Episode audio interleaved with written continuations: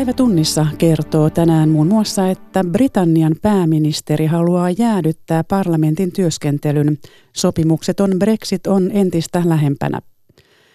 Euroopan ylimmän pankkivalvojan mukaan Britannian EU-ero vaikuttaa merkittävästi koko Euroopan talouteen. Puhumme myös aavikoitumisesta. Amazonin sademetsän palot ovat olleet tapetilla, mutta myös muualla maaperä köyhtyy ja aavikoituu. Ja Venäjä pyrkii vai vihkaa kasvattamaan jalansijansa Afrikassa. Studiossa Salme Unkuri, hyvää keskiviikkoiltaa.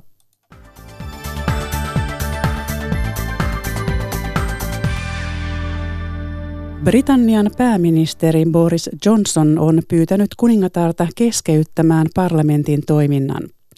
Kansanedustajat palaavat kesälomalta töihin ensi viikolla, mutta sen jälkeen on luvassa noin kuukauden kestävä istuntotauko lokakuun 14. päivään asti. We're not going to wait until October the 31st before getting on with our plans to take this country forward. And to do that, we need new legislation. Johnson perustelee toimia sillä, että uuden hallituksen on pystyttävä edistämään sisäpoliittista ohjelmaansa. Lontoossa tilannetta seuraa toimittajamme Pasi Myöhänen. Miksi pääministeri Johnson haluaa parlamentin istuntotauolle? Hän puhui sisäpoliittisesta ohjelmasta, mutta kyllä selvä on se, että Johnsonin tavoite on estää se, että parlamentti ettelisi kapuloita hänen Brexit-rattaisinsa. Johnson on ilmoittanut, että Britannia eroaa EU-sta hinnalla, millä hyvänsä jopa ilman sopimusta, huolimatta sopimuksettoman äkkieron vakavista haittavaikutuksista. Parlamentin enemmistö puolestaan ei tällaista äkkieroa halua ja siellä Johnsonin vastustajien tavoite on luoda lakeja, jotka estäisivät sen, mutta jos kansanedustajat eivät ole paikalla, niin tällaisia lakeja ei välttämättä ehditä nuijimaan pienen Britannian EU-päivänä. Millaisen vastaanoton Johnsonin ilmoitus on saanut siellä Britanniassa? No, eduskunnan puhemies John Burko sanoi, että tämä on perustuslaillinen häväistys ja Johnsonin vastustajat oppositiossa ja omassa puolueessakin kuvaavat tätä epädemokraattisesti. Jotkut sanovat, että Johnson toimii diktaattorin tavoin kansanedustuslaitosta vastaan, mutta osa EU-eron kannattajista on rientynyt Johnsonin avuksi ja he sanovat, että jos vuoden 2016 kansanäänestyksessä löydettyä tahtoa ei saada muuten täytäntöön, niin se täytyy tehdä keinolla millä hyvänsä, vaikka sitten kansanedustuslaitos sulkemalla. Siis Brexit täytyy saada täytäntöön heidän mielestään. Näin kertoi Lontoosta Pasi Myöhänen, jota Raisa Pöllänen haastatteli iltapäivällä. Pääministeri Antti Rinteen mukaan Britannian hallituksen aikeet lisäävät sopimuksettoman EU-eron riskiä. Rinne kuvailee pääministeri Boris Johnsonin toimintaa hyvin ristiriitaiseksi. Ilman muuta lisää riskiä siitä, että sopimukseton Brexit toteutuu ja minusta tämä on sitä samaa kokonaisuutta, osa, jota brittihallitus tähän asti on harrastanut nyt erityisesti Johnsonin johdolla. Johnsonin viesti oli ollut eilen se, että hän on nyt sen verran saanut valoa Merkelin ja joidenkin muiden päämiesten tapaamisesta, että nyt hän keskittyy siihen, että saisi asioita vietyä omassa maassaan parlamentissa eteenpäin. Ja tänään tulee tuollainen viesti, että parlamentin aloitusta on niin siirretty, niin se kertoo mulle, että hyvin ristiriitasta on se, se toiminta, jota Johnsoninkin toimesta nyt harrastetaan. Euroopan ylin pankkivalvoja arvioi, että Britannian EU-ero saattaa tuoda mukanaan hyvin laajoja koko Euroopan talouteen vaikuttavia shokkeja. Euroopan keskuspankissa Brexitin kaikkiin vaihtoehtoihin on yritetty varautua, mutta silti Brexit tuottaa pankkivalvojille päänsärkyä. Antti Parviala. Euroopan keskuspankissa pankkivalvonnan johtaja vaihtuu haastavalla hetkellä. Andrea Enria tuli tehtävään vuoden alussa tilanteessa, jossa Britannian EU-ero mullistaa Euroopan pankkimaailmaa. Pankkivalvoja ei edes yritä väittää, että tilanne olisi täysin hallinnassa. It's always a, an event which can be accompanied by shocks, uh, turbulence in financial markets, so is always something giving us a little bit of a headache, I must say. Enrian mukaan Brexitiin voi liittyä talouden shokkeja ja rahoitusmarkkinoiden turbulenssia. Hän myöntää, että asia tuottaa päänsärkyä. Brexitin tuomaa vaikeuskerronta lisää se, että samaan aikaan Euroopan talous on hidastumassa, eivätkä pankit ole vieläkään täysin toipuneet kymmenen vuoden takaisesta finanssikriisistä. Uutta kriisiä on yritetty torjua ennakkoon kiristämällä pankkisääntelyä. Arvostelijoiden mukaan siinä on menty niin pitkälle, että säännöt päinvastoin haittaavat taloutta jo laajemmin. I mean, banks are complaining a lot about the fact of regulations having become too strict. Uh, Enrian and, mukaan uh, pankit valittavat, että sääntely rajoittaa niiden voittoja ja kykyä rahoittaa yrityksiä ja kotitalouksia. Mutta hänen mukaansa pankkien tulokset todistavat, että ruuvia ei ole kiristetty liikaa. Banks, for instance, in the Nordic region, which uh, maintain a, a quite uh, uh, significant uh, level of uh, profitability and Esimerkiksi Pohjoismaissa pankit tekevät hyvää tulosta ja lainamäärätkin kasvavat. Mutta juuri nyt riskinä, varsinkin Etelä-Euroopassa, on se, että hoitamattomat luotot rajoittavat pankkien mahdollisuuksia myöntää uusia yritys- ja asuntolainoja. Se jarruttaa talouden virkoamista, joka puolestaan haittaa pankkeja. Vaarana on talouden syventyvä negatiivinen kierre, jota Brexitin riskit eivät ainakaan paranna. Täällä kotimaassa ammatilliset opettajat ovat joutuneet harvinaiseen kiistaan oman etujärjestönsä kanssa. Facebook-sivulla 10 000 opettajaa kapinoi opettajien vuosityöaikaa vastaan. Opettajat pelkäävät työnsä itsenäisyyden menettämistä. Kristiina Tolkki. Suomen kaikki ammatillisen koulutuksen opettajat ovat joko siirtyneet tai siirtymässä 1500 tunnin vuosityöaikaan. Kauneudenhoitoalan opettaja Heli Mäkisalolle muutos merkitsi tuhansien eurojen vuosittaista palkanalennusta. Samalla hänellä väheni oikeus tehdä etätöitä. Tänä päivänä kuitenkin odotellaan työntekijältä tämmöistä liikkuvuutta, että voidaan tehdä, ei ole niin aikaa ja paikkaa sidonnaista tietynlainen työ. Niin nyt ollaan menty minun mielestä aika iso harppaus taaksepäin. Opettajien oman järjestön OAJin puheenjohtaja Olli Luukkainen esittelee laskelmat, joiden mukaan opettajan palkat ovat nousseet keskimäärin kolmisen prosenttia vuodessa. Hän myöntää, että viime vuodet ovat olleet myrskyisiä. Kahden viimeisen hallituksen aikana rahoitusta on leikattu yhteensä 300 miljoonaa euroa. Murhetta on paljon, tyytymättömyyttä on paljon, mutta mistä mikäkin johtuu, niin ne on jossain määrin sekoittuneet keskenään. Se on mun mielestä kaikkein tärkein syy. Vuosityöajassa ei erotella oppitunteja, vaan työaikaan lasketaan myös esimerkiksi kokoukset ja kouluttautuminen. Osa opettajista on sitä mieltä, että tavoite on epäonnistunut. Vuosityöaikaa vastustavilla Facebook-sivuilla on jo 10 000 jäsentä. Sivujen ylläpitäjä Pauli Valo syyttää OAJita siitä, ettei se kuuntele jäseniään. On ylläpitäjille suoraan tullut nimettömiä uhkailuviestejä tai huutopuheluita, joissa haukutaan nilviäisiksi. OAJin puheenjohtajan Olli Luukkaisen mukaan opettajia kuullaan ja vastustajat muodostavat pienen, mutta äänekkään porukan. Meillä on järjestetty yli 40 tilaisuutta ammatillisen koulutuksen kentässä ja me kierretään edelleenkin koko ajan kenttää, niin sieltä viesti on hyvin yksiselitteisesti, että kenttä on rauhallinen. Kaureudenhoitoalan opettaja Heidi Mäkisaloa vuosityöaikauudistus ei ole vakuuttanut. Se arvostus tuntuu just tämmöisten sopimusten myötä niin häviävän, niin onhan se tullut mielessä, mielessä käynyt se, että mitä hän sitä isona tekisi. Sitten Etelä-Karjalaan, jossa otetaan entistä tiukempi ote koulukiusaamiseen. Räikeimpiä kiusaamistapauksia siirretään entistä herkemmin koulun ulkopuolelle, esimerkiksi poliisin tai sosiaaliviranomaisten käsiteltäväksi. Uudessa toimintamallissa halutaan tehdä selväksi, että kiusaaminen on usein rikos. Kalle Schönberg. Pahoinpitely, laiton uhkaus, varkaus, kunnianloukkaus, viestintäsalaisuuden loukkaus, nämä kaikki ovat laittomia tekoja, joista voi räpsähtää sakkoja tai jopa vankeutta yli 15-vuotiaalle. Kuitenkin kouluissa näitä käsitellään usein koulukiusaamisena. Tähän on tulossa Etelä-Karjalassa muutos. Lappeenrannan Voisalmen koulun rehtori Jyrki Auronen. Kiusaamiseen liittyviä asioita on selvitelty ihan liikaa täällä täällä koulussa, siis sellaisia, jotka, jotka täyttää jonkin rikoksen tunnusmerkistö. Uuden toimintamallin mukaan selkeitä lainrikkomuksia siirretään koulun ulkopuolelle käsiteltäviksi esimerkiksi poliisille tai sosiaaliviranomaisille. Nuorten oikeusavustaja Sari Suikkanen uskoo saavansa lisää asiakkaita.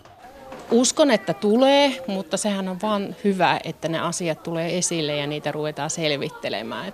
Maakunnallisen työryhmän puheenjohtajan Jyrki Aurosen mukaan tarkoituksena ei ole tehtailla rikosilmoituksia tai pelotella. Poliisi osaa kyllä hienosti toimia näiden, näiden asioiden parissa ja ennen kaikkea se, että, että tietoisuus tästä ö, toimintamallista ennaltaehkäisisi. Poliisin mukaan uusi toimintatapa tuo tulosta. Vanhempi rikoskonstaapeli Joni Mukala Kaakkois-Suomen poliisista. Hyviä kokemuksia, eli näitä asioita kun on käsitelty sosiaalitoimen kanssa yhdessä, niin tapauksien uusimisessa ei tapahdu hirveästi juuri lainkaan.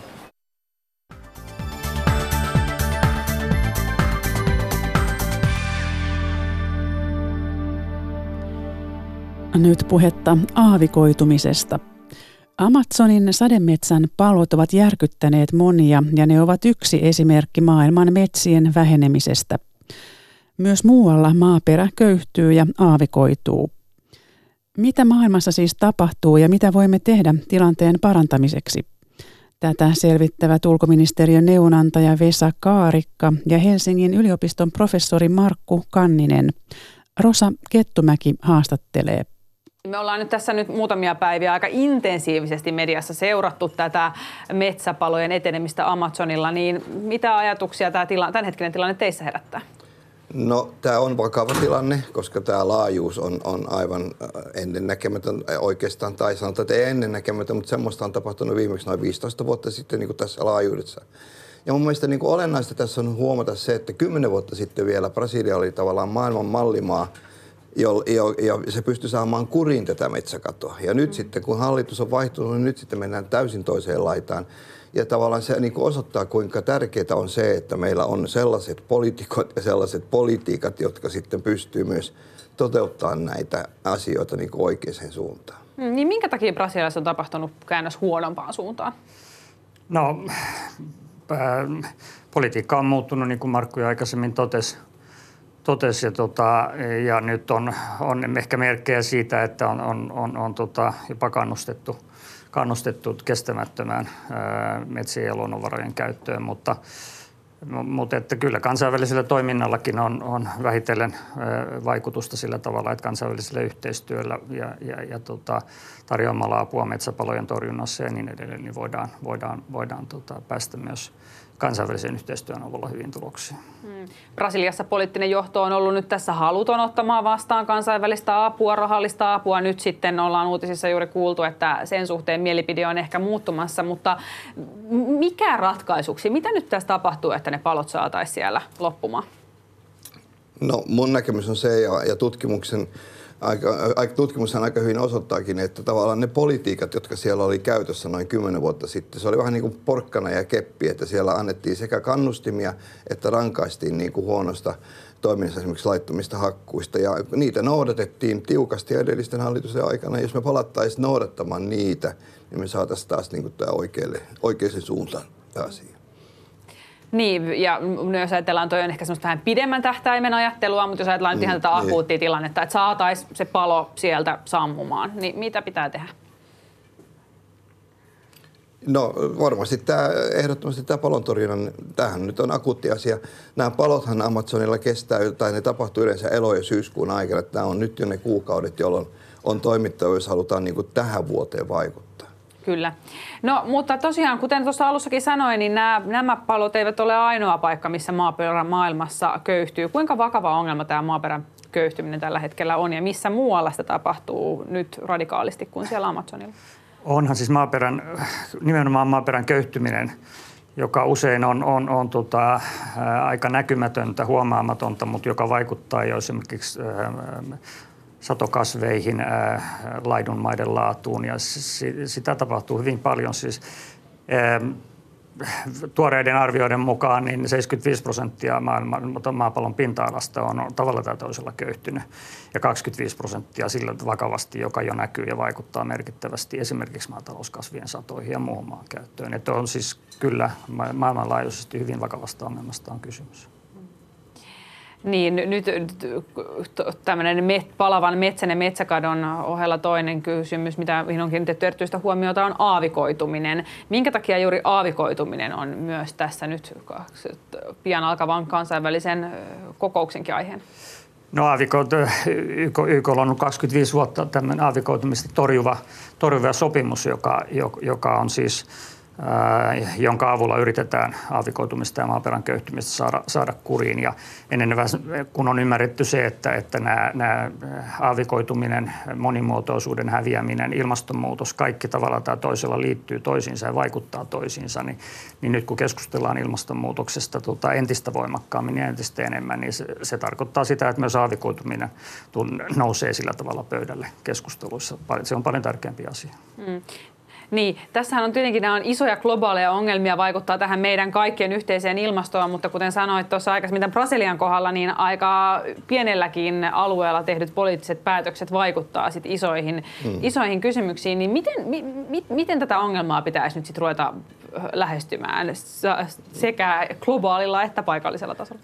Niin tämä avokeutuminen on ehkä siinä mielessä vähän erilainen kuin tämä Brasilia, että, että maailmasta 40, maapallon pinta-alasta 40 prosenttia on kuivia alueita, jossa asuu noin kolme miljardia ihmistä, eli noin puolet suunnilleen.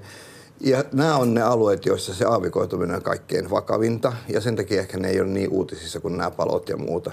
Ja, ja tavallaan eh, tämä on niinku prosessi, jossa tämä maaperän köyhtyminen, niin kuin tuossa Vesa mainitsi, niinku huonon maan, maan hoidon takia, se tapahtuu, niin se johtaa sitten jossain vaiheessa tähän aavikoitumiseen, joka tarkoittaa silloin sitä, että ne ihmiset lähtee sieltä liikkeelle, ne menee ehkä toiseen paikkaan, ne etsii niin kuin sellaisia alueita, missä voisi vielä viljellä tai missä voisi kasvattaa karjaa. Että se on niin kuin iso ongelma myös sitten tämmöisen niin kuin väestön sopeutumisen kannalta. Ja muistettavaa vielä, että tämä ilmastonmuutos niin kuin pahentaa tätä tilannetta. Se aavikoituminen kiihtyy tämän ilmaston lämpenemisen ja, maa- ja sade- sademäärän vähenemisen kautta. Hmm. Mutta nyt jos mietitään tämän aavikoitumisen osalta, niin mitkä ne seuraavat tavoitteet on, mihin siellä YK-kokouksessa pitäisi päästä, tai mitä odotuksia teillä on sen suhteen?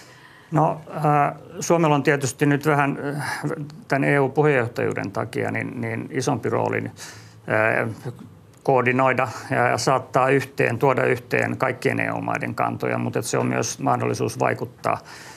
Ja, ja tässä kokouksessa on ensimmäistä kertaa esillä ehdotus maanhallinnan ja maanomistuksen vahvistamisesta siis sillä tavalla, että se saatettaisiin osaksi kansainvälisiä lainsäädäntöjä. Ja, ja tämä on toteutuessaan aika iso asia, koska tiedetään, tiedetään jo aivan selvästi se, että mitä, mitä vahvempi maanomistus tai maanhallinta – ihmisillä tai yhteisöillä on, sen kestävämpää se maankäyttö ja maaperän käyttö ylipäätäänkin on. Et jos tähän saavutuu, tähän tuota, tavoitteeseen päästään, niin se olisi jo iso asia. Hmm. Eikö jos ajatellaan vaikka aavikoitumisessa ja metsäpaloissa on kysymys eri asioista, niin jos miettii tätä ratkaisupuolta, niin tämähän vähän niin kuin yhdistää näitä molempien kysymy- ongelmien ratkaisuja. Kyllä, ja, ja tämä on oikeastaan tämmöinen juurisyy monelle näistä ongelmista, mitä me nyt nähdään ja eri puolilla maailmaa. Toisin sanoen ongelmana on se, että ihmisellä ei ole varmuutta siitä, että voiko he pitkään harrastaa jotain maataloutta tai metsätaloutta jossain paikassa, koska maankäyttö ja omistussuhteet on epäselviä, niin kuin Vesa tuossa mainitsi. Ja tästä on niin kuin selvä tutkimusnäyttö monista paikoista maailmassa, että se ei niin kuin johda hyvään. Hmm. Niin, toki nämä on aika sellainen asioita, mitkä kussakin valtiossa säädetään sitten siellä parhaaksi katsotulla tavalla. Pystyykö tähän mitenkään puuttumaan? No siis kyllä tota, aivan oikein hyvin monet maat eivät tai valtio hallitus omistaa tota, valtaosa maa-alueista ja on aika haluton luovuttamaan maan omistusoikeutta, mutta useat maat, ja tästä on paljon esimerkkejä jo, meidänkin yhteistyömaissa ovat, ovat, ovat tota valmiita antamaan yhteisöille tai ihmisille maan hallintaoikeuden, joka, jos se on riittävän pitkäaikainen ja turvattu, niin silloin se, se tota, kannustaa kyllä kestävämpään maan käyttöön. Hmm. Sekä aavikoituminen että varsinkin nyt trooppinen metsäkato ei varsinaisesti täällä meillä, meidän lähialueella tietenkään näy, koska meillä Euroopassa ei vaikka trooppista, trooppista metsää mm. ole, mutta mikä on EUn ja sitä kautta Suomen vastuu näissä kysymyksissä? No ehkä näistä äh, neuvotteluista Vesa voi vastata paremmin, mutta mä sanoisin, että meillä on niin kuin kaksi sellaista isoa kenttää. Meillä on nämä kansainväliset ympäristösopimukset ja erityisesti tämä Pariisin ilmastosopimus, jonka alla on kaikki nämä asiat, mistä tässä keskustellaan. Ja sitten toinen on tämä kauppaan liittyvä säätely, että voidaanko esimerkiksi EU:ssa ottaa käyttöön sellaisia säätelymekanismeja, joilla sitten pystyttäisiin vaikuttamaan niihin tuotteisiin, joita EU:hun tuodaan. Hmm. Ja sitten, sitten tota EU-sakin on, on jo paljon maita, koko Välimeren alue, Romania, Bulgaria, joiden alueella maan aavikoituminen, tai jos se aavikoituminen, niin ainakin huomattava maanköyhtyminen on, on merkittävä ongelma. Ja tämähän nyt on Välimeren alueella nähtävissä jo, jo tuota, kaikki, jotka siellä ovat käyneet, niin, niin, niin tota, ovat nähneet, että tämä on todella tilanne, että eri EU-mailla on erilainen lähestymistapa tähän asiaan, että Keski- Keski- ja Pohjois-Euroopan mailla se, että tämä ongelma ei ole koske meidän omia maantieteellisiä alueita, mutta että osana EUta niin, niin tota, me joudutaan niin kuin, ottamaan kantaa näihin, näihin asioihin ja keskustelemaan näistä mukaan lukien tässä, tässä tota, syyskuun alussa alkavassa osapuolikokouksessa.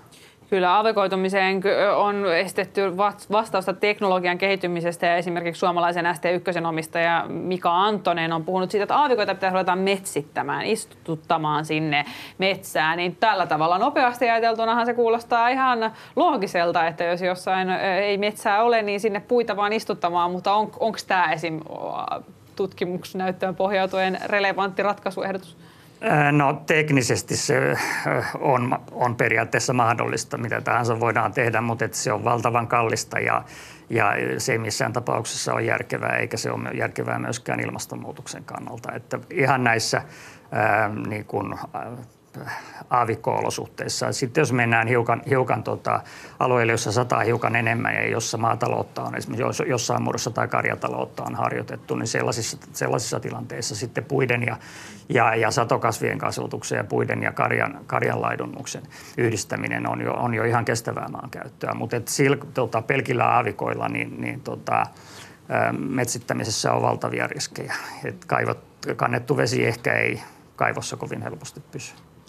Ja, ja sitten siinä on vielä tämä lisää, että ka- kaikki tämmöinen toiminta, mitä tehdään, niin pitäisi kuitenkin tehdä niin, että se auttaa näitä paikallisia ihmisiä, auttaa niiden taloutta, niiden äh, kehittymistä siihen suuntaan, kun ne haluaa. Ja, ja puiden käyttö, esimerkiksi metsätalouden edistäminen, peltometsäviljelyn edistäminen, jossa puita kasvatetaan maataloustuotannon siinä yhteydessä. Ja nämä kaikki on sellaisia muotoja, mutta olennaista on se, että se on niiden ihmisten – ne ihmiset haluaa, jotka siellä asuu. Ei me voida ulkopuolelta mennä sanomaan, mitä niiden pitäisi tehdä. Mm, niin. Tämä on tietenkin myös haastava kysymys. Miten, miten sitä, mikä se paikallisyhteisöjen kuuleminen, kuuleminen parhaiten toteutuisi? No ylipäätään se, se, te, tuota, hankkeita, toimenpiteitä kun suunnitellaan, niin, niin tota, kaikkia – ennen kaikkea niitä ihmisiä, joita ne asiat koskee, niin täytyy kuulla näiden, näiden hankkeiden ja muiden toimien suunnitteluvaiheessa jo. Että et, et sellaiset niin kuin ylhäältä päin tuodut, tuodut ratkaisut, jotka, jos, jotka tota, pääkaupungissa tai vielä pidemmällä päätetään, niin ei, ei kerta kaikkiaan toimi, koska silloin ihmiset kokee, että heitä ei ole kuultu ja tämä ei kuulu heille ja niin he ei välitä niistä asioista. Tässä Rosa Kettumäen kanssa keskustelivat ulkoministeriön neuvonantaja Vesa Kaarikka ja Helsingin yliopiston professori Markku Kanninen.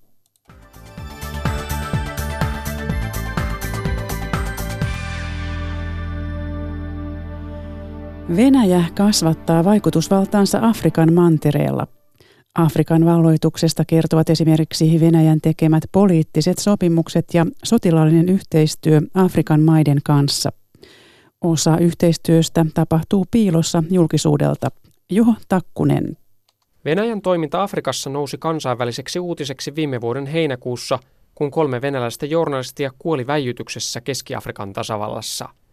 Toimittajat olivat olleet tekemässä dokumenttia venäläisistä palkkasotilaista.